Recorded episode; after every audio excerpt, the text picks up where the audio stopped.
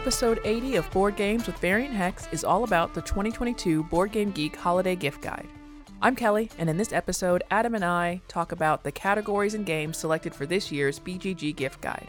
We're not really sure of what all goes into creating these lists on Board Game Geek, but we enjoy reviewing them together and picking our favorites.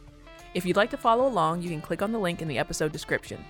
Creating a Board Game Geek account is free, and if you do so, you can save and share your picks. Just use the rating buttons below the description of each game as you listen, and stick around for the podcast outro for more information on how to share. Without further ado, I'll turn it over to myself and Adam talking about the 2022 Board Game Geek Holiday Gift Guide.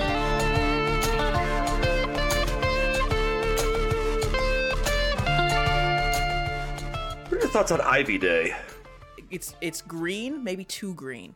Not as good as Holly Day.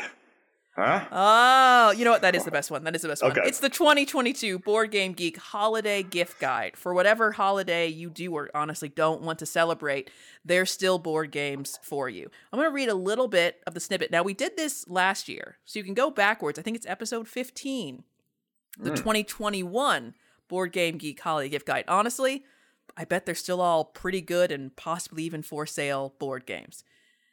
The Board Game Geek puts this list together. They do it by different categories. We're going to go through each category, talk about what's in it, pick our favorite game from that category, go on to the next. And there'll be a link for this whole list in the episode description. Uh, Board Game Geek believes board games make the best gifts because they bring family and friends together for memorable experiences while providing hours and hours of entertainment we couldn't agree more. They also stimulate the brain and can teach us useful skills, of course. There are a wide variety of games on the market, and that's what we're going to be going through right now. So these are all games from the last year that they're Mhm. saying would make excellent holiday gifts, correct? I don't think that's true. No. I No, not think the all. games I think the games could be from previous years. They probably do skew a bit more recent than not, but I don't So think that's a requirement. Gift. It's a good gift. And I think in general they are going to be games that you can buy now or are somewhat easy to find through the internet. We're doing this I, I would say early, but honestly it's always great to get your shopping done before, you know, the depths of December if you're celebrating that specific gift-giving holiday. Uh, That's a good point. known as Christmas. So it's always better to do it a little earlier than later. So I imagine the availability could change. Let's jump right into it.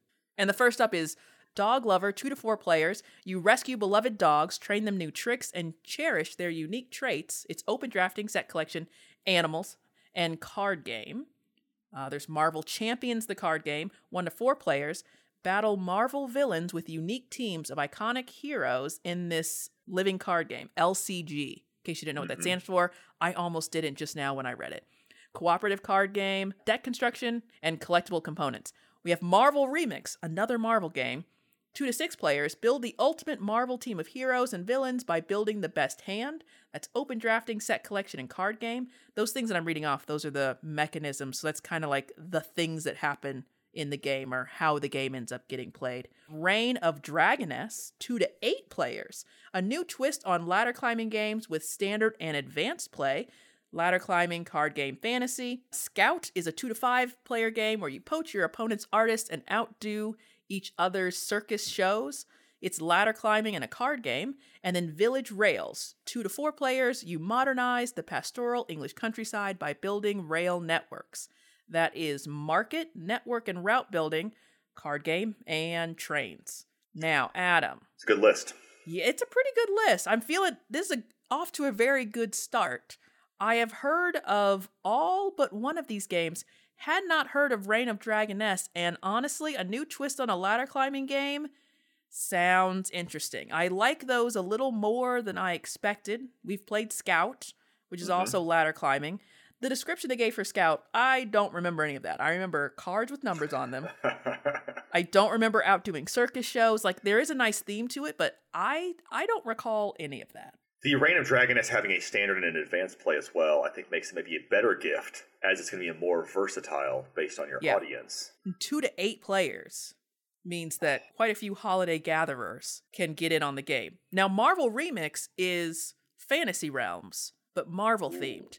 And that is a, well, light game. It's a bit random, though, because you just, as you're getting cards, you're trying to make the best hand, kind of pulling things from the discard or the deck. And once there's so many cards in the discard, the game's just over. But it's it'll be like a this card's worth 50 unless you don't have this other card, and then it's worth negative seven. And before you really know the deck, it kind of feels like, I don't know, are we just making up numbers? Do you know if there's because honestly, Fantasy Realms is I'm not gonna say only playable, but mostly hmm. playable because of the app that helps you score it. Oh, right. Yes. Is there an app for these other skins of this? I think that it's it's the same company making it. I hope that they put it in there. That same reason of, well, you get 50 unless you don't have this card, then you get negative 7 type thing means that if you're trying to manually score it, it can be really hard. The app lets you just select all the cards that you ended with and then it will tell you what your score is. Honestly, it it changes everything. Do it on paper and pencil, I think I would actually despise the game maybe like uh, the scoring just wouldn't be worth the modest amount of fun that i end up having so i would hope so yeah, it's definitely a second game then. You play this game and then you play a second game of trying to score Oh, the yeah. game. Yeah. And then figuring that out. and if none of you have played it before that first game maybe no one really knows what just happened Right. so adam do you have a pick for this section Of course I do. I'm ultimately gonna pick Dog Lover because because I you, am one. you are I am one. I would like to put this out to the world okay uh, going into the season that if you get this game, you should expect at some point while playing it, they're going to bring you an actual dog as the real present, and you should be upset if that doesn't happen. oh wow that's a high bar um Yep, sure is. it's like this is the beloved dog that i rescued for you as in the game dog lover Right. And I'm not pro usually giving dogs as gifts because Yeah. it's not what you should do, but I'm going to trust that these have all been well thought out decisions and that dog's not going to go anywhere and it's going to be part of your family forever. Well, so, maybe this Christmas you get Dog Lover. You see how they take care of the game, how they enjoy the game, and it's more of a vetting process for next year when they actually get a dog. the neighbors are asking, why are you walking that game? I'm practicing for next year. We just need to make it's a big commitment. Yep, I like that. That's good. Uh, I What about you? What are you thinking? Uh, now, I thought I was going to say Village Rails because that is one that I heard about around Gen Con and wanted to pick up and just didn't get around to it. But I think I want to know more about Reign of Dragoness. I do like ladder climbing games. They're not incredibly common, there's not a ton of them. And ladder climbing is like when you have a. I play a single card, and then you play a single card that's higher, and then the next person plays a pair that's lower than any of those, but they play two cards, so now they're at the top of the ladder. And you kind of mm-hmm. keep escalating that way as you play through cards. And a lot of times you're trying to get rid of your hand. It's usually like a shedding thing as well, where you're trying to shed your cards and get and and climb the ladder to get rid of them faster than the people around you. So I think that is going to be my pick for card games. And then next up, we have cooperative games, which I read as cooperative games every time, and then have to re-say it in my head because that's not a word. No. The first one up is E.T., the extraterrestrial light years from home game. Now, you're going to be helping E.T. escape federal agents so that he can go home. Sounds like your classic E.T. storyline. That's going to be two to four players, 30 minutes, cooperative game, movies, TV radio theme, and science fiction.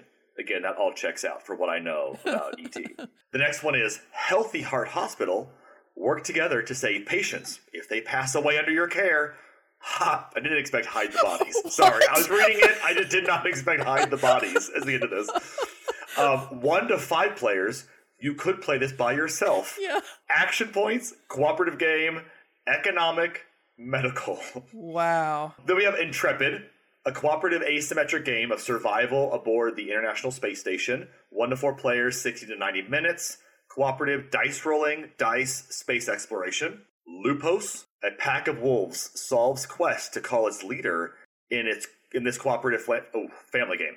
One through five players, 30 minute playtime, cooperative game. Paint the Roses, which keeps showing up on all our episodes, yeah, I would like to point it out. Does. Two to five players, a puzzling day in Wonderland, working together to outsmart the Queen of Hearts. 50 to 70 minutes. Communication limits, cooperative game, deduction, and fantasy. The Spill. 1 through 4. 50 to 60 minutes. Work together to contain a devastating oil spill and save the sea life. action points, cooperative game, adventure, animals. First thoughts, Kelly. These feel more dire overall than the the last one had two different Marvel games. Yep. And now it's it's wolves, it's the space station, it's oil spills, it's hiding bodies as a doctor. Eh, there's it's good that they're cooperative. I feel like I'm it would help to not be working against someone else in these scenarios. And a lot of them are solo games. Paint the Roses and ET are two or more players, but the Healthy Heart Hospital, Intrepid, and Lupos and the Spill, you can play just by yourself, which is often true of cooperative games.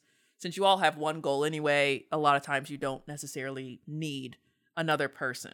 True. Yeah, a lot of different themes. I don't I'm not a big necessarily a big space game person. I probably wouldn't pick the International Space Station one. Um, but that looks good and I actually haven't heard of that one before. It's the only one that calls out dice. Is the only reason it appealed to me more than the Oh, space part. That's the rest did not mention that. Yeah, especially Lupos. It says that it is cooperative, but doesn't really say are there cards in it? Are you rolling dice? It doesn't say how you're really executing the game to, you know, meet the objective. Mysterious like a wolf. Yeah. It's just a pack of wolves, yeah. Yep. Paint the Roses, even that we have talked about it a few times, but I end up always choosing against it. Like it Yep. comes down to me buying that game and something else, and I always end up picking something else. And I feel like that's probably going to happen again this time. The Spill has a really, if I'm remembering this correctly, has like this dice tower that's built into it. So even though it doesn't say dice rolling, you I think you drop something into the tower. It sits in the middle of the game, and then how those dice spill out onto the board kind of replicates the direction of the spill or something. Yeah, it's so I believe it's like a, a meant to represent an oil rig Oh, or something. yeah, yeah, and yeah. You're, you're dropping black dice as the actual spilling is happening, and then that Gosh. affects the game. Yeah. Again, very dramatic. I really like the artwork on the cover, but a very dramatic setting. It's for potential, you know, upcoming holidays. Mhm. It might be a little serious for being sprinkled in with like peppermint mint candy and things like that. You Yeah. know, just Yeah. Or maybe that's good. Maybe that's what you need—a nice Right, a balance. Santa cookie palate cleanser in between turns. Right, it's not it's not all sweets. There's real Right. problems. And I think that could also if you are getting these as gifts, I got to say I am mostly thinking about the games I'd want for myself more than the ones I'd want to give for gifts. These are very different themes. So if you Mhm. know someone is more interested in one of those themes, I also think cooperative games are n- a nice one to get maybe for someone who isn't super into board gaming because if you then play it together, you're all working together to do something. You're not setting up this kind of like, I'm likely to win because I play more board games. If you know they're into like environmental causes, they might like something that's themed around the spill. If you know they really like space station, space exploration type things, again, there's Intrepid for that theme. Now, even if they're in the medical profession, or if they watch a lot of like medical dramas, what have you, that line about if they pass away, hide the bodies, I know. it might be why I pick this one. Just because, what? Why? What is happening? Of course, I'm picking this one. Also, there's no way. It, it gets funnier the more you think about it. It's also the name Healthy Heart Hospital. Yeah. You know, they're having like a conversation, like somebody dies, and they're like, "We have to hide the body." Why? Because then we wouldn't be Healthy Heart Hospital, would we? Right. We'd be Dying Heart Hospital. We have to save the practice. Oh, that's so weird.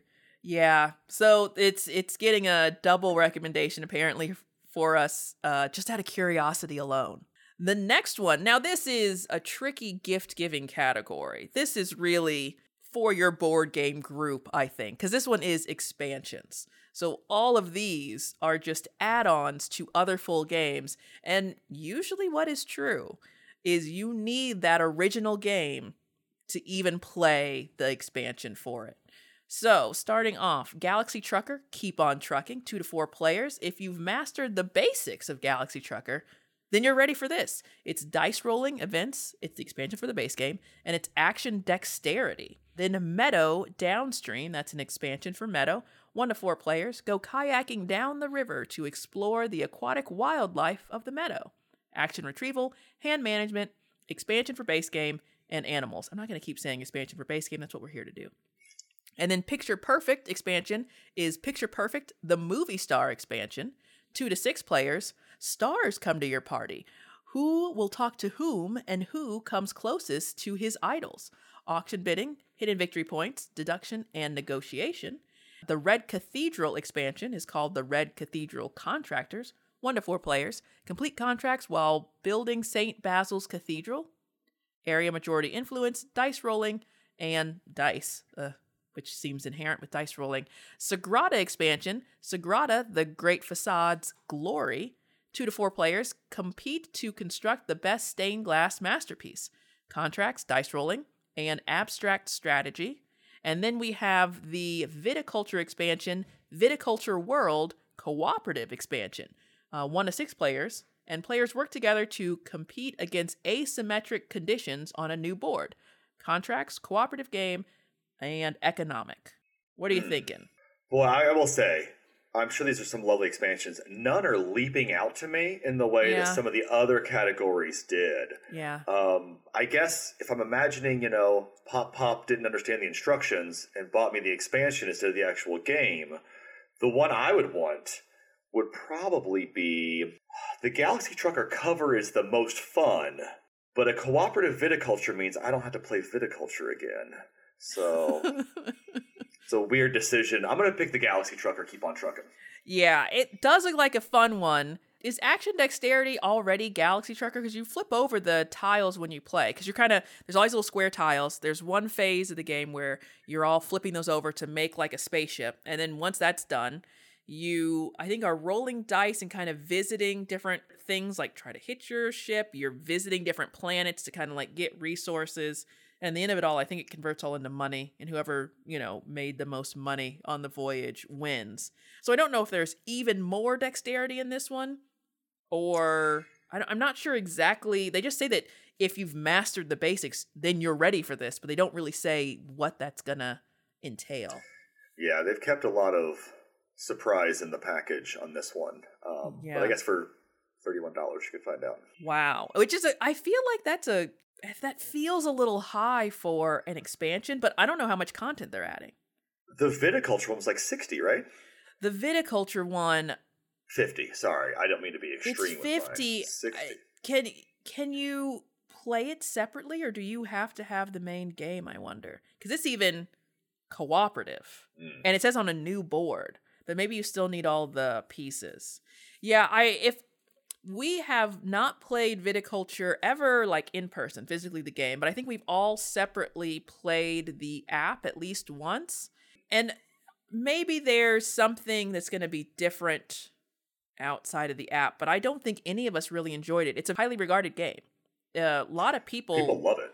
yeah, really enjoy viticulture, and there's it's a bit of worker placement, which kind of isn't mentioned here, but it had it ne- it didn't really like click. I think with any of us. Did Aaron maybe like do really well, and we like when he played it? Do you remember that? I think he did extremely well with it, and was talking to us about stuff where Yeah, I wasn't doing the things he was doing, but then I didn't really want to play with him after he described how he played the game. So, right, right, because I can, I mean, I can just lose him on other games. you know? right. We don't have to get this new game for that. Yeah, Right.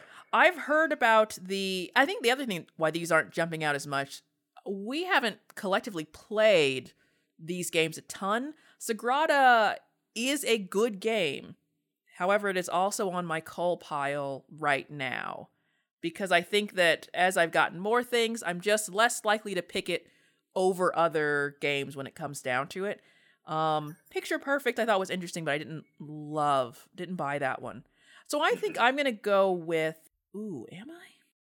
I've heard good things about Meadow, but I'm gonna go with the Red Cathedral Contractors. I haven't picked up the original Red Cathedral either, but I could see just getting both at once, and it's kind of a bit of a bet to get a game and an expansion at the same time. But uh, I think that's I think that's what I'd pick for that one. I think that's a good choice. Plus, now you get an excuse to buy the other game. So, really, a two for one present for yourself. Right. So, next up, uh, family games.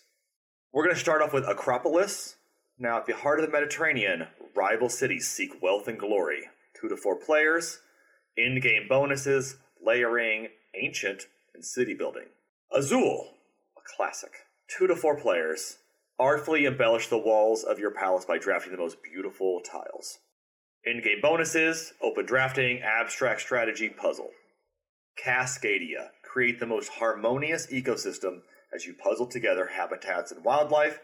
Our old friend in game bonuses is back again. Hexagon grid, animals, puzzle. Kites. Keep the kites in the air by playing your cards just right. Two to six players, only 10 minutes. Cooperative game, real time. Splendor. Two to four players, 30 minutes. Renaissance merchants race to grab gems, acquire property, and please nobility. Contracts, open drafting, card game, economic. Yak. Two to four players, 30 to 60 minutes, build a great and colorful stone tower to guide yaks in the Himalayas.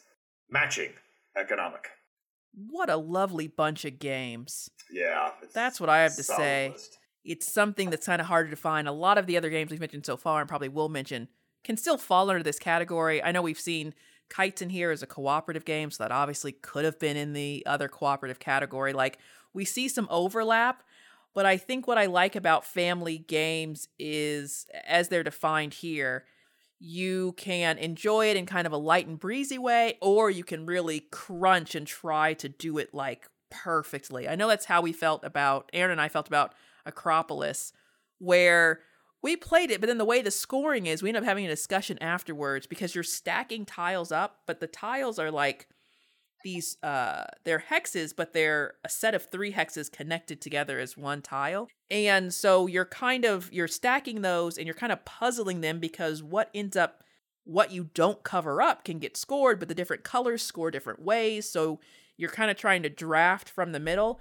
And a lot of that drafting from the middle this open drafting kind of thing is happening in it happens in Akropolis. It happens in Azul. There's a drafting way that you're taking the tiles there. It's in Cascadia as well. Splendor, uh, kind of. There's some of that going on too. So it's interesting how often that, and you were saying that in game bonuses, that those are sort of like a, I don't know if that just makes it a choose your own adventure kind of game. Like, you know, pick up some resources, do some stuff with them, and then at the end, we'll just, we'll, we'll try to assign some points to things. Like, there's some Yeah. similar format to all of those. And I, th- I could see that being a good gift because then everyone's playing, not knowing necessarily who's winning or losing in real time. And that could be fun Oh. with family or friends that maybe you Right. don't see as often as other times of year. Yeah. And they're pretty good looking games too. Like Azul mm-hmm. has really nice components in it. They're kind of starburst size and very colorful uh, tiles that come in that game. So I think there's also Cascadia has lots of nature imagery. The kites has lovely pictures of kites. So I think there's also something that's pleasing about the production quality of a game feeling good enough that it could stand up to a lot of plays, stand up to you maybe playing and eating a little bit, and like the components aren't kind of gonna deteriorate or excessively wear too fast on you. And yeah, we have some Splendor could be among the older games that's going to be listed here. That was released in 2014, but just like I think it sold like a million copies since then. Wow. Like it's it is a very it's a very solid game. I don't remember the acquire property part. Is that just the cards? Is that the property? Yeah, they're being a little loosey goosey with some of these descriptions, I feel like. Yeah. And Yak is also another one that I I haven't bought it. I've seen it before. It has really cute. It has like little yaks with carts on the back. Really cute components. So yeah, these do have a family feeling of just like nice and bright and colorful and you know, no challenging themes like yeah, we're going to hide the bodies at the hospital Right. or How will uh, we clean up this oil spill? that's killing all the natural wildlife. Yeah, so very much a, a tone and art direction and kind of mood that's just different in all of these. It does feel pretty comforting. Yeah, I think I've got my pick in. I think Go I'm going to solidly go Yak. And I've not played it, Yeah. but high whimsy on these components. And I like a high whimsy in life, and I definitely like it on a holiday.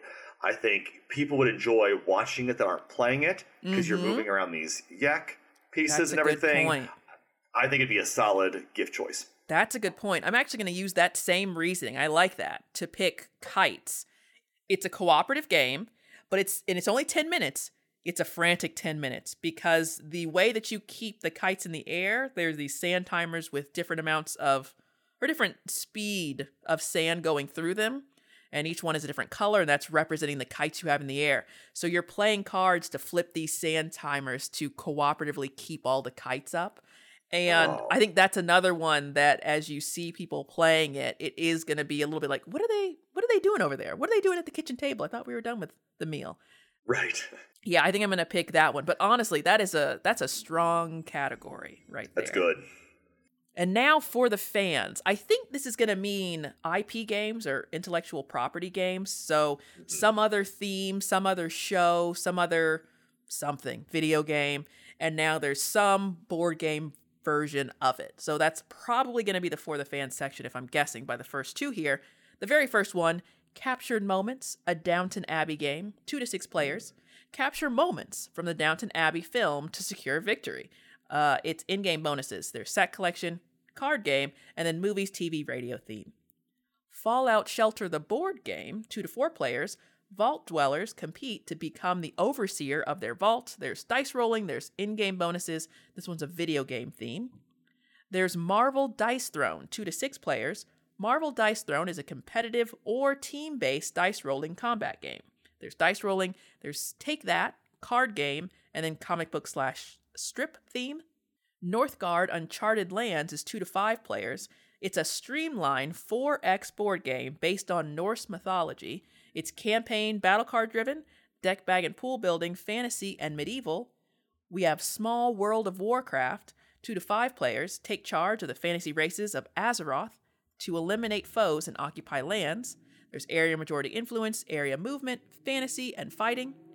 And we have Star Wars Villainous Power of the Dark Side. Two to four players, the villains assemble to face off, race to their goal, and rule the galaxy. There's hand management, take that, card game, movies, TV, radio theme. For the fans, Adam, which one are you a fan of? Uh, I think I'd be the biggest fan of Marvel Dice Throne of this list. There are a couple in contention and a couple that I don't know what they are, so I'm clearly not a fan. I think by rule. You have to at least know it exists to be considered a fan. And I've not played Dice Throne on its own. I'm not really sure how we Oh. missed Dice Throne. I I've, missed Dice Throne. Well, I've played it only once. Uh, the local, one of the local board game cafes here, Aaron and I went to in 2019, maybe. And we played the not the Mar this is Marvel Dice Throne, and that is a licensed kind of version of regular old Dice Throne. It had just uh, it's generic somehow sounds mean, but it had generic characters in it. I thought it was just a two player game then, but maybe it's always been two to six players. What's nice about the game when you open it, even that original version, you have your own set of dice. The other person has their own set of dice with different symbols on them. And you, if you roll certain combinations of dice, to me, it, it reminded me of like a fighting game that you would play on a on a video game console because it was sort of like, well, if you do this combo of buttons and you get to do this sort of thing. Oh, That's what it seemed like to me because you get this card where um, it has like the combos available to you if you roll the dice that match that combo. And you're just attacking the other person. So it is very combative, but this says there's a team based version, which that might be kind of fun. You know, you kind of team up as different groups of Marvel heroes. I don't know how many heroes come in one box. I want to think that the one at Target maybe has four different, but you might be able to buy like extra sets of of people to play in that one. Gotcha. I, I kind of like getting an IP game that I don't have or know the original version of. Oh, Because I know, like, Splendor had a Marvel Splendor, I Yes, believe. Marvel is trying to get into every one of these categories. Honestly, the fact that there's not a Marvel game in each one is almost surprising. right. But I think I had a hard time. I never got it and played it, but I had a hard time even imagining deviating from my beloved jeweler's faces on those cards that I've Right. stared at for so much, so many hours. right. And I think, but if you don't ever know the game, I'm almost more drawn to an IP if that's the case. I could just fall in love with it as it is right now. Okay, yeah, and I think the other ones, Northgard is not like a different version. Now, Small World of Warcraft, that is a spin-off of Small World, which is an existing board game, a, a bit older at this point. I would imagine it's as old as Splendor, if not maybe a little older. Mhm. Um, and then that one's themed in the World of Warcraft video game. The Star Wars villainous is kind of half and half because there's a Disney villainous that was always Disney villains, but now we're getting a Star Wars version of that other Disney game. So that one is kind of a theme of an- another game. The Fallout Shelter one and the Captured Moments, I think those are both unique. Now, the Downton Abbey game, there's an, a game called Obsession that s- looks to be themed in that exact same thing. And that could that could be a better idea, I guess, unless you're specifically interested not in generally that kind of time period era aesthetic, but specifically Downton Abbey. Maybe you would go with that game instead. I think I'm going to go with I have a fair amount of IP games, but this particular category not really calling out to me. I think I would give it to gosh, Northgard. I have not played that video game. I have thought about it. It is on more than one wish list for different video game systems. Just haven't actually gone with it yet. And this Streamline 4X game.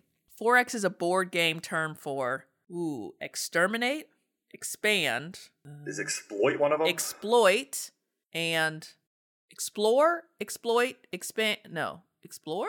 yeah, explore, expand, exploit, exterminate. Okay. I think maybe getting the board game will be the way that I get into the video game. And I do like deck Mm. bag and pool building. 4X games I don't necessarily love.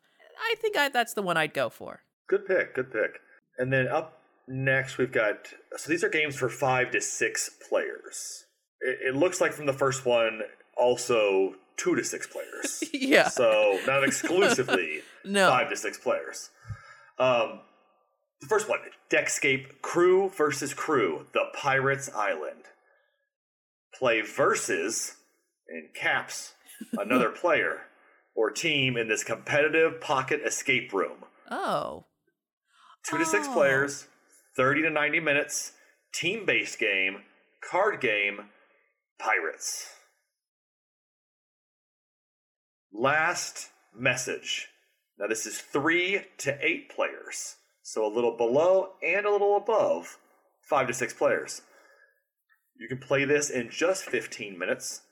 Identify the criminal before they cover their tracks. Deduction, line drawing, murder mystery, party game, planet unknown, 1 to 6. 60 to 80 minutes, develop and colonize your planet with oddly shaped titles. Nope. Oddly shaped tiles served on a rotating tray. Networking and route building, open drafting, city building, industry, manufacturing. Psychic Pizza delivers go to the ghost town. That's a lot of words in that title. Three to five players, 30 to 50 minutes. Use psychic powers to deduce where to deliver the pizza and avoid the ghost. If I had a dollar. Modular board, paper and pencil, deduction, exploration. Twilight Inscription, 1 to 8, 90 to 120 minutes. Roll your way through the Twilight Imperium universe. It's going to include dice rolling, variable player powers, and science fiction. That seems like a pretty sizable range of games here. Sizable range of times. Yeah, it's a little bit all over the place. Uh, There's a game night, which is Board Game Geek does these videos where you can watch people teach you how to play and then they play through the whole game and you can watch them play it. There's one for Last Message that, if I'm remembering correctly, that one did look pretty good. The Psychic Pizza Deliverers Go to the Ghost Town is just the silliest title. And that one Yep. starts at three players, which I don't do too often. I we like to get games that could still be played at two, but that's the same for Last Message. It starts at three players. Ah, I don't know. Planet Unknown has a solo mode, and I've heard good things about that one. I'm just a sucker for a pirate theme, and probably Deckscape Crew versus Crew, the Pirates Island. It's only fifteen dollars. It's a little escape room, and I think Deckscape maybe means that yeah, you have these cards, some kind of deck of cards that's creating this escape game. So I probably get that one first. Get that one first. Go ahead and get do that. And then I'd have the harder choice of what other game I might pick in this category. But for 15, it feels like, yeah, let's just go ahead, throw that in the cart, see what that's about. It does seem like a bargain. Which one had the rotating tray? I am kind of a Yeah. sucker for anything on a rotating tray, whether that's uh, some sort of summer sausage Right? Some and cheese appetizers, yeah. or an unknown planet. Yeah. you could probably have both on the table while you play. Oh, I know, what a day. That's a holiday. I mean, I can't because I have to go to work at some point. so, You'll run uh, out of sausage eventually. yeah, I think I'd pick Planet Unknown for that reason. Oh, but that psychic pizza delivers delivers go to the ghost, town, is too much fun to say. Yeah, and there's not there's deduction, exploration, a modular board and paper and pencil. Where to deliver pizza and avoid ghosts. It's so it's such a zany theme. Yeah, that's a, Is it that's a just call. Battleship like kind of reskinned, where like you're picking I where to deliver not. pizza instead and of avoid ghosts and the ghosts of the ships. Oh, you know what? Let's let's not maybe let's not find out. That kind of ruins it for me. Twilight Inscription, I have. I played it. I like Hadrian's Wall so much more. I don't think I'm going to keep Twilight Inscription. It's still still good if you like the space theme. There's a lot going on. It has some excellent chalk markers because the boards are very dark and inky like space. Um, but they give you markers that you can write on top of that, and that's neat. Um, but it's a it's a bit much, I think, for not really getting enough back. I, I think I still prefer Hadrian's Wall for a really big roll and write game. If you want a board that's brighter than the Christmas tree, Twilight Inscription. Yeah, it's it does have a holiday lights feel to it. So that could be a theme. And it is eight players. The table space you would need. Oh boy. Oh, like bring out all the leaves for sure. Yes, and you probably already have your whole table out for the holiday meal, so that's perfect. You'll already have those leaves out of storage put into your table and extended Mhm. because every player gets four sheets. So you sort of have a lot to filter through and manage uh, in that one, and still all the way down to one player. So if it's just you, still at the table, and you know, more space for rolling. Yeah. Moving on to heavy games. These aren't really in any particular order, I'm realizing. We're kind of just bouncing around, and that's fine as far as the categories go. First up, Ark Nova, one to four players, plan and build a modern, scientifically managed zoo to support conservation projects. In game bonuses, hand management, animals, and economic. We have Bitoku, one to four players, become the next great spirit of the forest, exploring it and helping lost souls. That's deck bag and pool building, in game bonuses, fantasy, and mythology. We have Carnegie, one to four players, become the most influential entrepreneur and benefactor of your era. Action retrieval, area movement, economic, industry, manufacturing. Lacrimosa, one to four players, participate in the completion of Wolfgang Amadeus Mozart's last piece, The Requiem. Deck bag and pool building, in game bonuses, and music. We have Perseverance Castaway Chronicles episodes 1 and 2. That's 1 to 4 players. Discover a living dinosaur world in a series of mechanically evolving strategy games. We have Terracotta Army 1 to 4 players. Build the Terracotta Army to protect Emperor Qin Shi Huang in the afterlife. Area majority influence, income, ancient, and miniatures. Weather Machine, 1 to 4 players, leverage research and lab experience to address extreme weather facing the world. Action points, set collection, and science fiction. Is that science fiction? That feels factual. What a mouthful of titles. I did Yeah. better than I expected, You did but great. boy, heavy games, heavy titles, heavy themes. Uh, Heavy I feel like. I feel Didn't like they were- that. they were very specifically worded because you know running a zoo can also be a pretty silly and often kind of referenced and used theme but this one was like scientifically managed for conservation projects. So it seems like they're really trying to push as much as they can. This is an ethical zoo. Please do not get upset about the fact that we're making you create a zoo. We're doing it the right way. Right. Don't just leave them on their own where they could survive just fine if we just left them all be. I'm probably not picking conservation that game. I'm probably not picking that game. yes. Well, I think that's the thing. I, I, that's why I say that they've really Yeah. pushed an angle because there is conservation work, especially in light of the weather machine theme down there at the bottom. that Yeah. zoos can do where they're like, yeah, this animal is not in a good habitat. We're trying to grow the population that is in the wild. We're trying to take care of them. Things happen. and Usually those things are people. But mm-hmm. yes, and people say a lot about Ark Nova that if you like terraforming Mars, you'll love Ark Nova. I didn't especially like terraforming Mars. I think there's a whole thing about big deck of cards games, Wingspan, Maracaibo, terraforming Mars, where your job is to kind of sift through all of these things and make something of it. And I don't always love that. However, that's Ark Nova. People do love it. I don't think either one of us are picking that. Me not for zoo reasons. It looks like alien elephants every time I see the box at first, because it's like a floating elephant on a Oh, like a like an aircraft. yeah. I don't, and I haven't played it. I don't think that's part of it. Oh, I don't either. I'm just you know looking at it right now, talking out loud, microphone right in front of me. But yeah, this Ark Nova, like a new arc, futuristic. I don't think that you're like submitting them for any sort of No. interstellar travel. Bitoku, I hear the board is beautiful but busy, and then it's a pretty. It's also a good one. I didn't know it was deck bag and pool building actually. And again, looking for more of those games. I do enjoy that. Lacrimosa, I saw at the game store this week, and I just wasn't ready to buy. What did I buy instead? Oh, I bought the expansion to Quacks at Quedlinburg this week at the game store instead. Hmm. Speaking of deck bag and pool building, this one also deck bag and pool building. The theme sounds very interesting, and I think you're furthermore trying like you're people who you're patrons of Mozart, and you're trying to like sort maybe influence the way the biographies are written to make it sound like you guys were like super good friends and you did all these great things for him.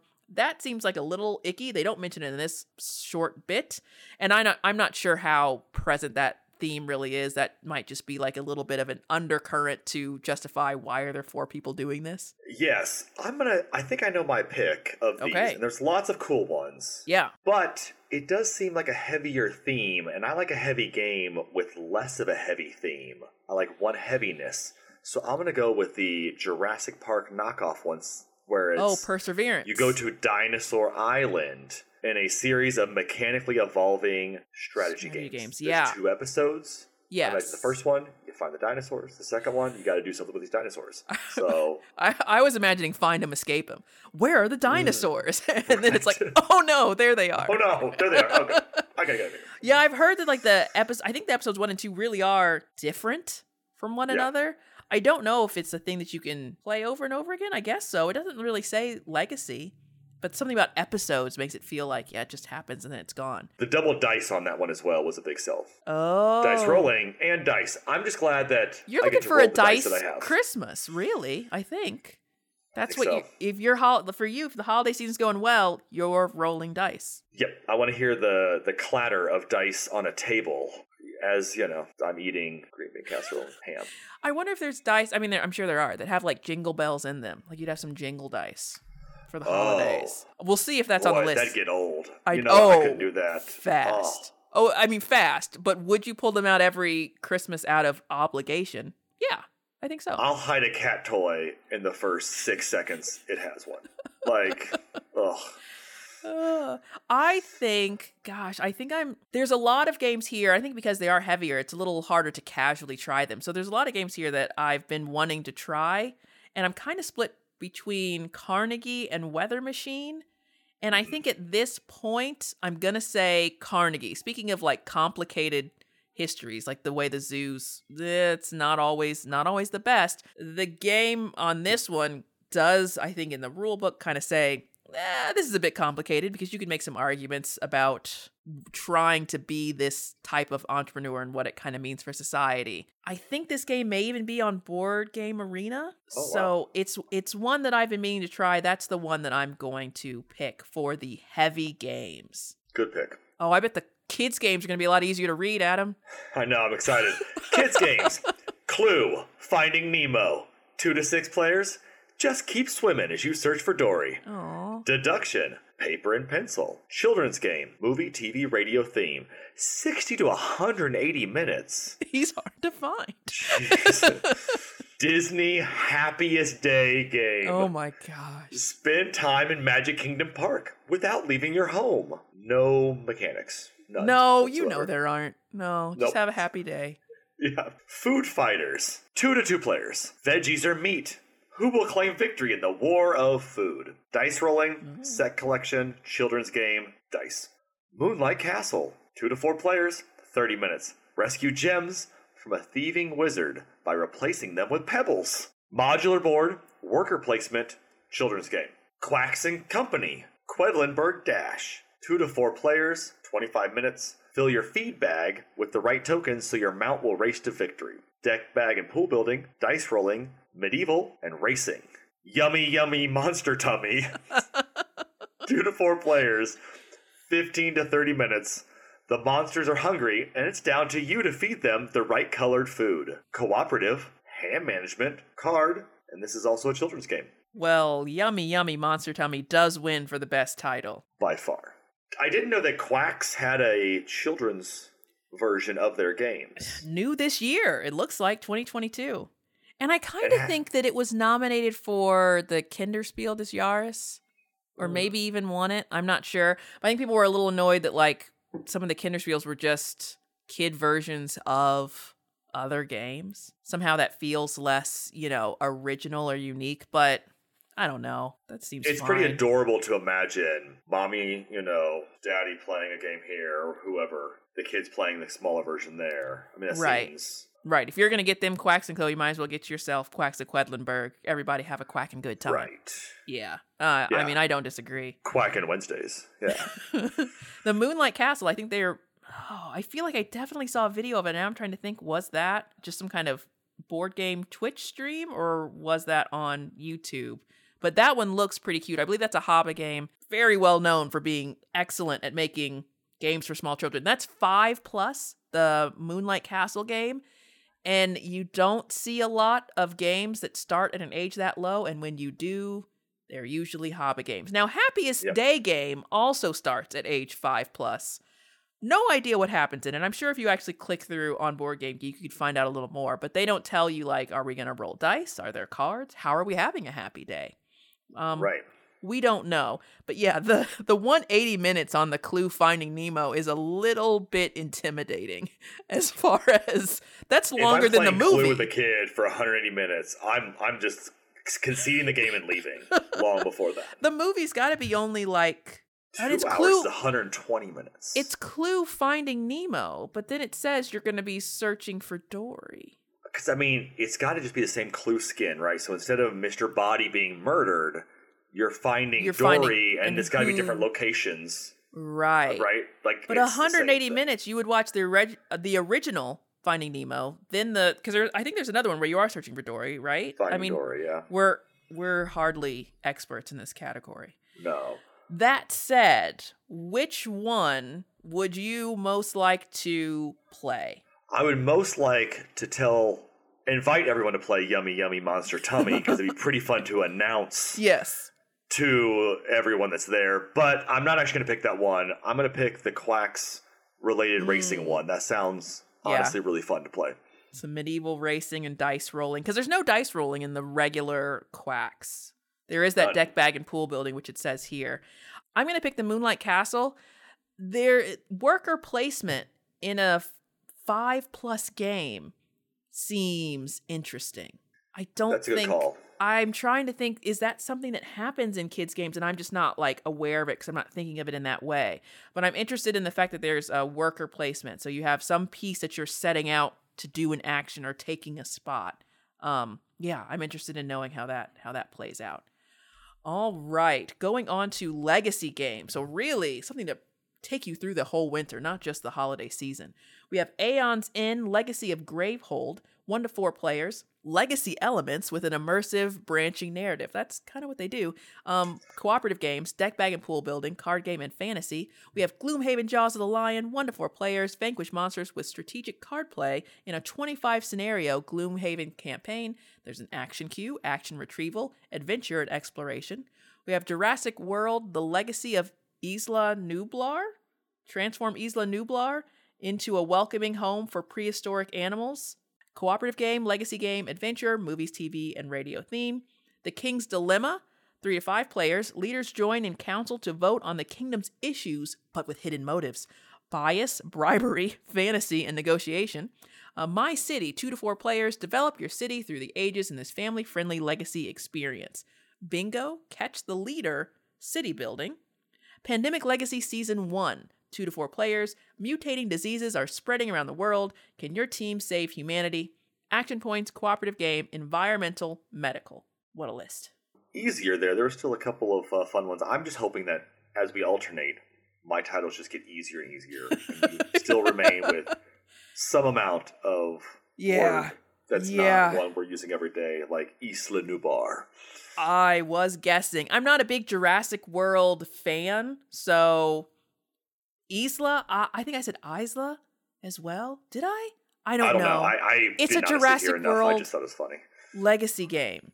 They have games uh, like from many different years. The Pandemic Legacy 2015, stretching from that all the way to I think yeah, the Jurassic World one was just this year. Kind of branching around there. The Gloomhaven one you can find at Target. So very easy to pick up and very affordable. Possibly Nope, you know what? My city is the most affordable one on here. Gloomhaven's Oh, yeah. 50, but I think I've seen it for 40 at Target before. My city, it lists 34.95 on here, but I think I've seen it for under 30 before, maybe even 25. It's a legacy game that also has a um, eternal mode or something like that, where there's one mode you can play forever and ever.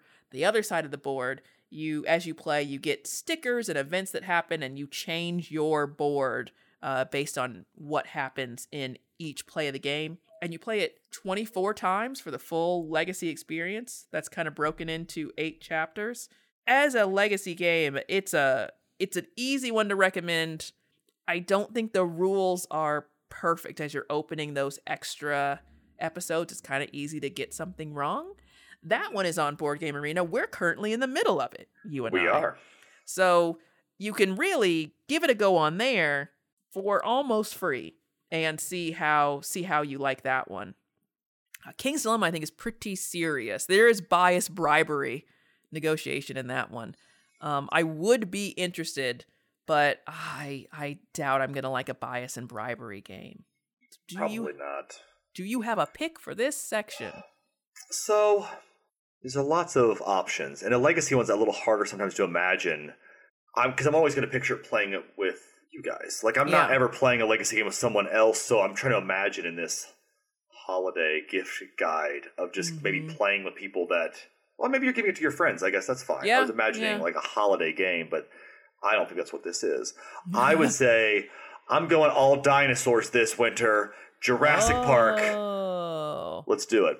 Nice, very cinematic. I mean, you know, you can turn on the movies or the soundtrack while you play. There's a lot of other kind of built-in theming when you're going with something that has that that's already an, an existing IP. I feel like if you haven't played Pandemic Legacy, there's actually a podcast that just came out by Shut Up and Sit Down, very popular board game reviewers and content creators and I'm in the middle of listening to it, but they're talking about the games that everyone must play. And I believe Pandemic Legacy Season 1 is on their list. It does feel a bit that way. Now, when it came out in 2015, none of us were expecting actual worldwide pandemics. Like it it it, it Right. felt like a deeply uh, hypothetical scenario. So now Yep. playing it in 2022, whole different kind of vibe around that. So I could see people maybe not wanting to be like, yeah, I'm going to spend a legacy in pandemic. I, you know, I did that. It was the last 2 to 3 years of existence. So, uh I I'd say if you can't get behind that one, absolutely my city for how affordable it is. It's a tile laying game. It's made by uh, Reiner Knizia, which is a well known and very prolific board game designer. And it's just, it's a solid little experience. It's not really going to be as momentous or probably even memorable as Pandemic Legacy, as maybe everything else on here Gloomhaven, King's Dilemma, the maybe even the Jurassic World one. But it is a solid four, two to four player. And if you play with two people, you can play through the campaign twice. I don't see anything that would stop you from that. So you can play a Oh, campaign sure. game twice. It'll play out, you know, it'll be the same things, but of course, whether you win or lose each time kind of changes, and you still have the Eternal game. It's a lot of value for dollar there. Those are great. so next up, we're gonna move to like a midweight game. Yeah. First up, corrosion. Build temporary engines and put them to good use before your machines and gears rust out. It's going to be action retrieval, contracts, industry, machinery, manufacturing. 60 to 120 minutes, it looks like, on that. One to four players. Next up, First Rat. One to five players. 30 to 75 minutes, rats collect items for building a rocket to the cheese moon. Point to point movement, race, adventure, animals. Founders of Teotihuacan. Teotihuacan. Action points, contracts, ancient, city building. 45 to 60 minutes, one to four players. Yep. Perhaps you're going to establish yourself as one of the great founders of Teotihuacan. Sorry, I knew I, I knew I was missing one of those things. I was like, I said them all. I said them all. I thought you were just avoiding. Like, I'm not saying it Oh. again. no. um, Mosaic, a story of civilization, one to six players, 90 to 120 minutes, a card drafting, engine building civilization game. Action queue, area majority influence, civilization. Space Station Phoenix, two to four players, 60 to 120 minutes. Dismantle a fleet of spaceships to help build your own space station. In game bonuses, income, science fiction, space exploration. I'm almost positive this one is Tiletum. Tiletum. 1 to 4. 60 to 100 minutes. Use dice for resources and actions to gain riches in the Renaissance. Action points, contracts, economic, Renaissance. Wonderland's War. 2 to 5 players. 45 to 125 minutes. The looking glass has shattered, and war has come to Wonderland. Area majority influence, deck bag, and pool building. Fantasy. Based on your reading, I feel like the mood shifted when you got to Wonderland's War. The cover is very striking. Yeah, yeah. It's like the Cheshire cat, and it's kind of purple in the back, eh, but it's glowing, and then the eyes and teeth are glowing yellow. Yeah. Alice in Wonderland is getting a lot of like board Lot- game. A lot of play Work. these days. Yeah, I think getting it a might be in resurgence. I think I think it might be in public domain, you wonder? Like it's got to be, but you would think like Wizard of Oz might also be. I'm not seeing any Wizard of Oz games. Wizard of Oz would be newer than Alice in Wonderland. By Is it? am- wouldn't it be? Because wouldn't maybe I don't know when things are made. I guess I thought that book was older, but maybe not. Well, it- Alice it was written like Depression era, I think, right? Because it was all like an analogy of the Depression. For Wizard of Oz, but was Alice in Wonderland like was that not older? We're hardly the point. Early 70s. I don't know. Oh, Anyways, God. it is a very striking cover. We've played Space Station Phoenix on Board Game Arena. we did. there was um one there were multiple tabs because of how much is going on in that game which is not something you commonly see on board game arena and then also i was like i'm just not going to get any of those that's probably fine and then the rule book which we didn't read but that's our deal uh, was like make sure you get those because that's the point of the game and i was like oh well that explains why i didn't get any points then um so you know it'd be good to actually play that one. I think when you see it on table, it's just like cardboard everywhere. But playing it digitally, you don't really get a sense of that. And then corrosion, I really like that one. I like the temporary engines part of it. A lot of engine builder games are like you build them, and the game kind of edits an endpoint where the engine gets powerful to the point where it's not interesting if you've done a good job in the game. And then if you haven't done a good job in the game, you know, you're just sitting there with an engine that doesn't do anything. Um, Right. So this idea of kind of timing the engines to because you're shifting them all just so to get things in and out of them, putting them to good use before they turn to rust. Kind of going with the whole title of the game. Very interesting. And I feel like that one kind of didn't get as much. I like that it's on this list now because I think that it was very good and maybe flew a little under the radar. So maybe I'm just going to go ahead and pick Corrosion, even though I already have it. It's the one that I would be like, oh, yeah, I'm going to get this for somebody else. So this is a good one. This is one they're unlikely to have, also, I think. Yeah, Tiletum seems really appealing. It feels very classic roll dice, take Mm-hmm. actions, gain points or money in this case, whatever it is. Yeah. I like it's dice a tried resources. and true model. Yeah. That one sounds very good. And I think that one's very new. Like, not only did it come out this year, I don't think it's been out for very long either. Okay. A lot of I haven't heard of that one. Now, first rat I've heard of. We've talked about that, and we know I like any rat-based game. We've been Oh. down this road before. I am opposite. I, a lot of these came out in 2022. Corrosion was 2021, but it looks like all the rest of them did come out this year. So that's a very that's a very new category overall. All right, moving on to modern classics. Oh man, boy, are they ever. Based on the two that I've seen so far. Seven Wonders, that's two to seven players. Draft cards and develop your ancient civilization and build its wonder of the world. Close drafting, hand management, ancient card game. Carcassonne, two to five players, shape the medieval landscape of France, claiming cities, monasteries, and farms. That's area majority influence, map addition, city building, and medieval. Dominion, two to four players, acquire the most valuable lands by building your deck with treasure and power cards, deck bag and pool building, delayed purchase, card game, and medieval. King of Tokyo, two to six players. It's a fight to the death when monsters battle over Tokyo in this dice roller. Dice rolling. Dice Icon Resolution, Dice and Fighting. Ticket to Ride, two to five players. Build your railroad across North America to connect cities and complete tickets, connections, contracts, and trains. And Wingspan, one to five players. Attract a beautiful and diverse collection of birds to your wildlife preserve. Contracts, dice rolling, animals, and card game. Yep, Classics those are all classics.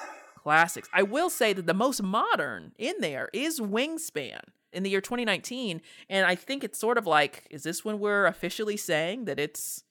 I mean, this isn't official, but I think it's sold very well. Is it really that new modern classic along with Ticket to Ride from 2004, King of Tokyo 2011, Dominion 2008, Carcassonne in the year 2000, and Seven Wonders in 2010? I, don't know that it would make if I was making a classics list. Yeah. I would have put Splendor in there instead of Wingspan. I think that Splendor absolutely should be in there instead of Wingspan at this point. And for this category, Splendor was family weight. And I would say Carcassonne is family weight. Dominion, eh, it's a little bit on the edge there because there's so much Yeah. reading and like so many different cards you can have. King of Tokyo is definitely family rate. Ticket, Ticket to Ride is also family weight. So I think there is some overlap in the classics with that family category. Because even Azul, like, I-, I could see more than one game in that family category also being in the modern classics. And at the end of the day, like, you know, you can't fill everyone with every game that applied. We already kind of said there's some overlap. That's true. Still, though, I will be, since I didn't pick it before, selecting Splendor in defiance of this list as my modern As your modern suggestion. classic. You know what? Yep. I think that's fine. Uh, I was just, Aaron said today, like, oh, do we need to keep this copy of Seven Wonders? Because we're talking about what games we're going to keep and go as as the collection kind of ebbs and flows. And I think for the modern classic reason, I was kind of like, yeah, we're to keep Seven Wonders. I think as a seven, it's not something that I've often played at seven players. I think this would be a really good one in the five to six player category. The scoring's a little weird. You can find apps that score for you. You can play it on Board Game Arena with seven strangers, some or six other strangers, somewhat easily. And when you really play it with seven, I think it is pretty different than when you play it with three. Not that the rules are any different, it's just you pass the cards, you're drafting and passing cards. And when you play with seven, you're just like, I'm not seeing those cards ever again. When you play with Yeah. three, it's like, what might come back to me? So, very, very interesting game. Am I picking it? You know what? I'm not. I'm picking King of Tokyo. I have a soft spot for King of Tokyo. I played a dice rolling game today, and I know Adam, you'll often say I'm very good at Yahtzee. Uh, we played Dice Hunters of Therion, and uh, the comment that I keep putting in the BG Stats app. Both time I've played it, I've won, and I just put I'm very good at hunting dice. Like Yeah. I'm just rolling them. It's like, oh look, I have all these swords. I guess the, all this money is mine now. So I really like a dice rolling game it's it's silly, it's light. I think it's hard to get too serious about a dice game. I think that's what I like about it. And yet somehow Aaron finds a way to get very serious as if it's a personal affront when he's not rolling what he wants to roll. So, you know, go figure. Moving on to new releases. Yeah, so we're going to make a big shift, obviously, from the classics to something brand new on here. Yeah. Um, we're going to start off with Dice Conquest. One to four players, 30 minute playtime with a powerful team and dice as your weapons. Take on a gauntlet of monsters. It's a cooperative game, critical hits and failures, dice, fantasy. Dolce. One to four players, 30 minutes, Compete with other players to create the most delightful desserts. Bingo! Multi use cards. Card game. Exit the game. Advent calendar. The hunt for the golden book. 1 to 99 players, depending on your guest list. Um, in case your 98 cousins show up, Right. you now have a game. Perfect. Play playtime 45 to 90 minutes. Can Santa's golden book be saved in time for Christmas? The time is running. Cooperative game, adventure, deduction. Flamecraft, 1 to 5 players, 60 minutes. In a magical realm, a village awakens, and artisan dragons make coffee and cakes. Contracts, in game bonuses, animals, card game. Gutenberg, 1 to 4 players, 60 to 120 minutes. Become a pioneer of printing and create the most renowned workshop. Auction bidding, open drafting, industry, manufacturing. Rear window, 3 to 5 players, 40 minutes. Can Alfred Hitchcock lead you to the murderer out of your rear window? Cooperative game, deduction, movies, TV, radio theme.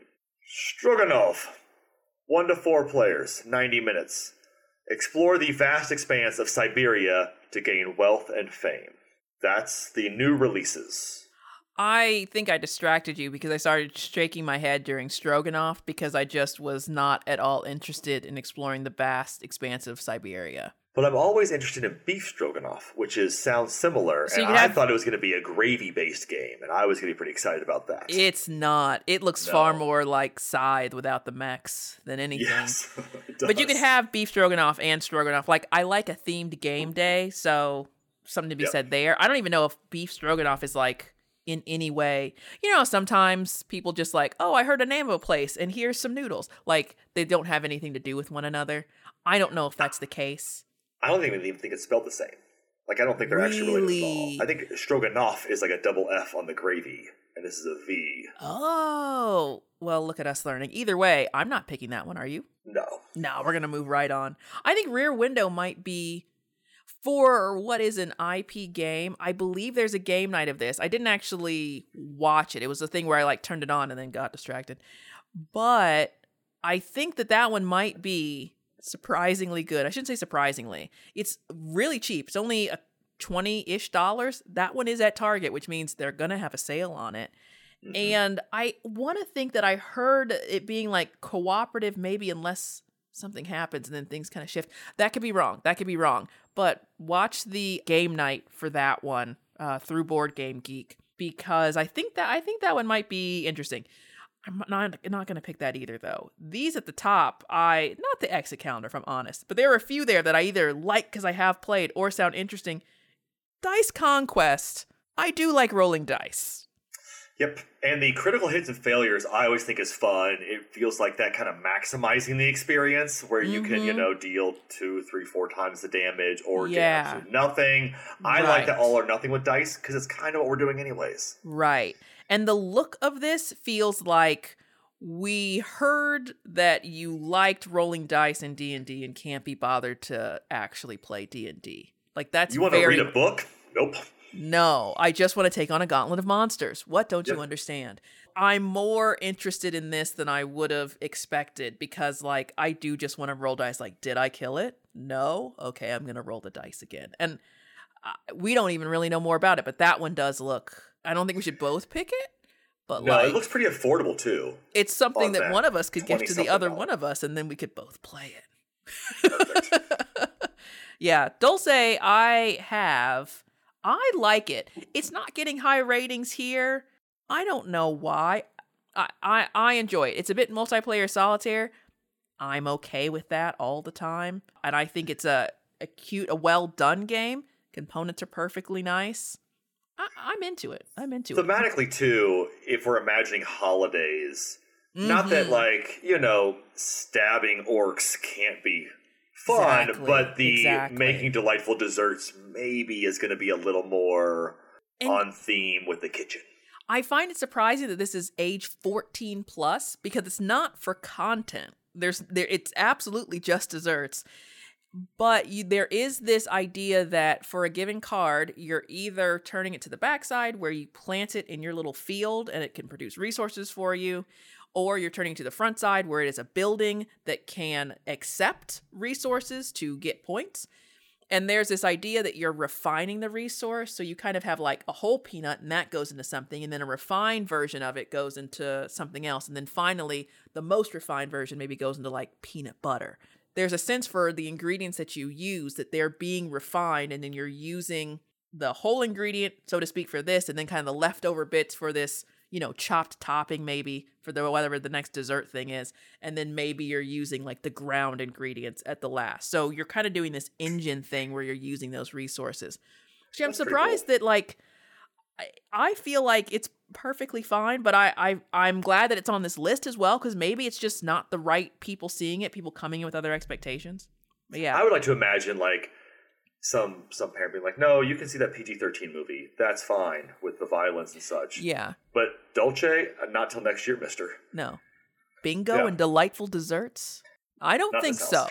Yeah, maybe when you're a little deeper into high school you know maybe Yeah, that's junior senior year Right. yeah, yeah Yeah. yeah yeah then you'll be ready i i kind of want to get one of these advent calendar exit things you know because why not i don't expect 98 other players i do expect to be on the one maybe two end of that I'm never expecting ninety eight other people. No. not in a store, not anywhere. no Nope. No i could see i can't imagine i don't know why you would the only place i can imagine that many people playing it is a convention possibly on a very popular internet stream of a game but otherwise mm-hmm. a, a christmas convention where i guess you're all going through the exit advent calendar that's something that's probably happening somewhere Yeah, that's true. yeah so i think i'm ultimately i I think Flamecraft is absolutely adorable. I saw it at the game store, I think for only $40, which is wild. That's a very good price for that game.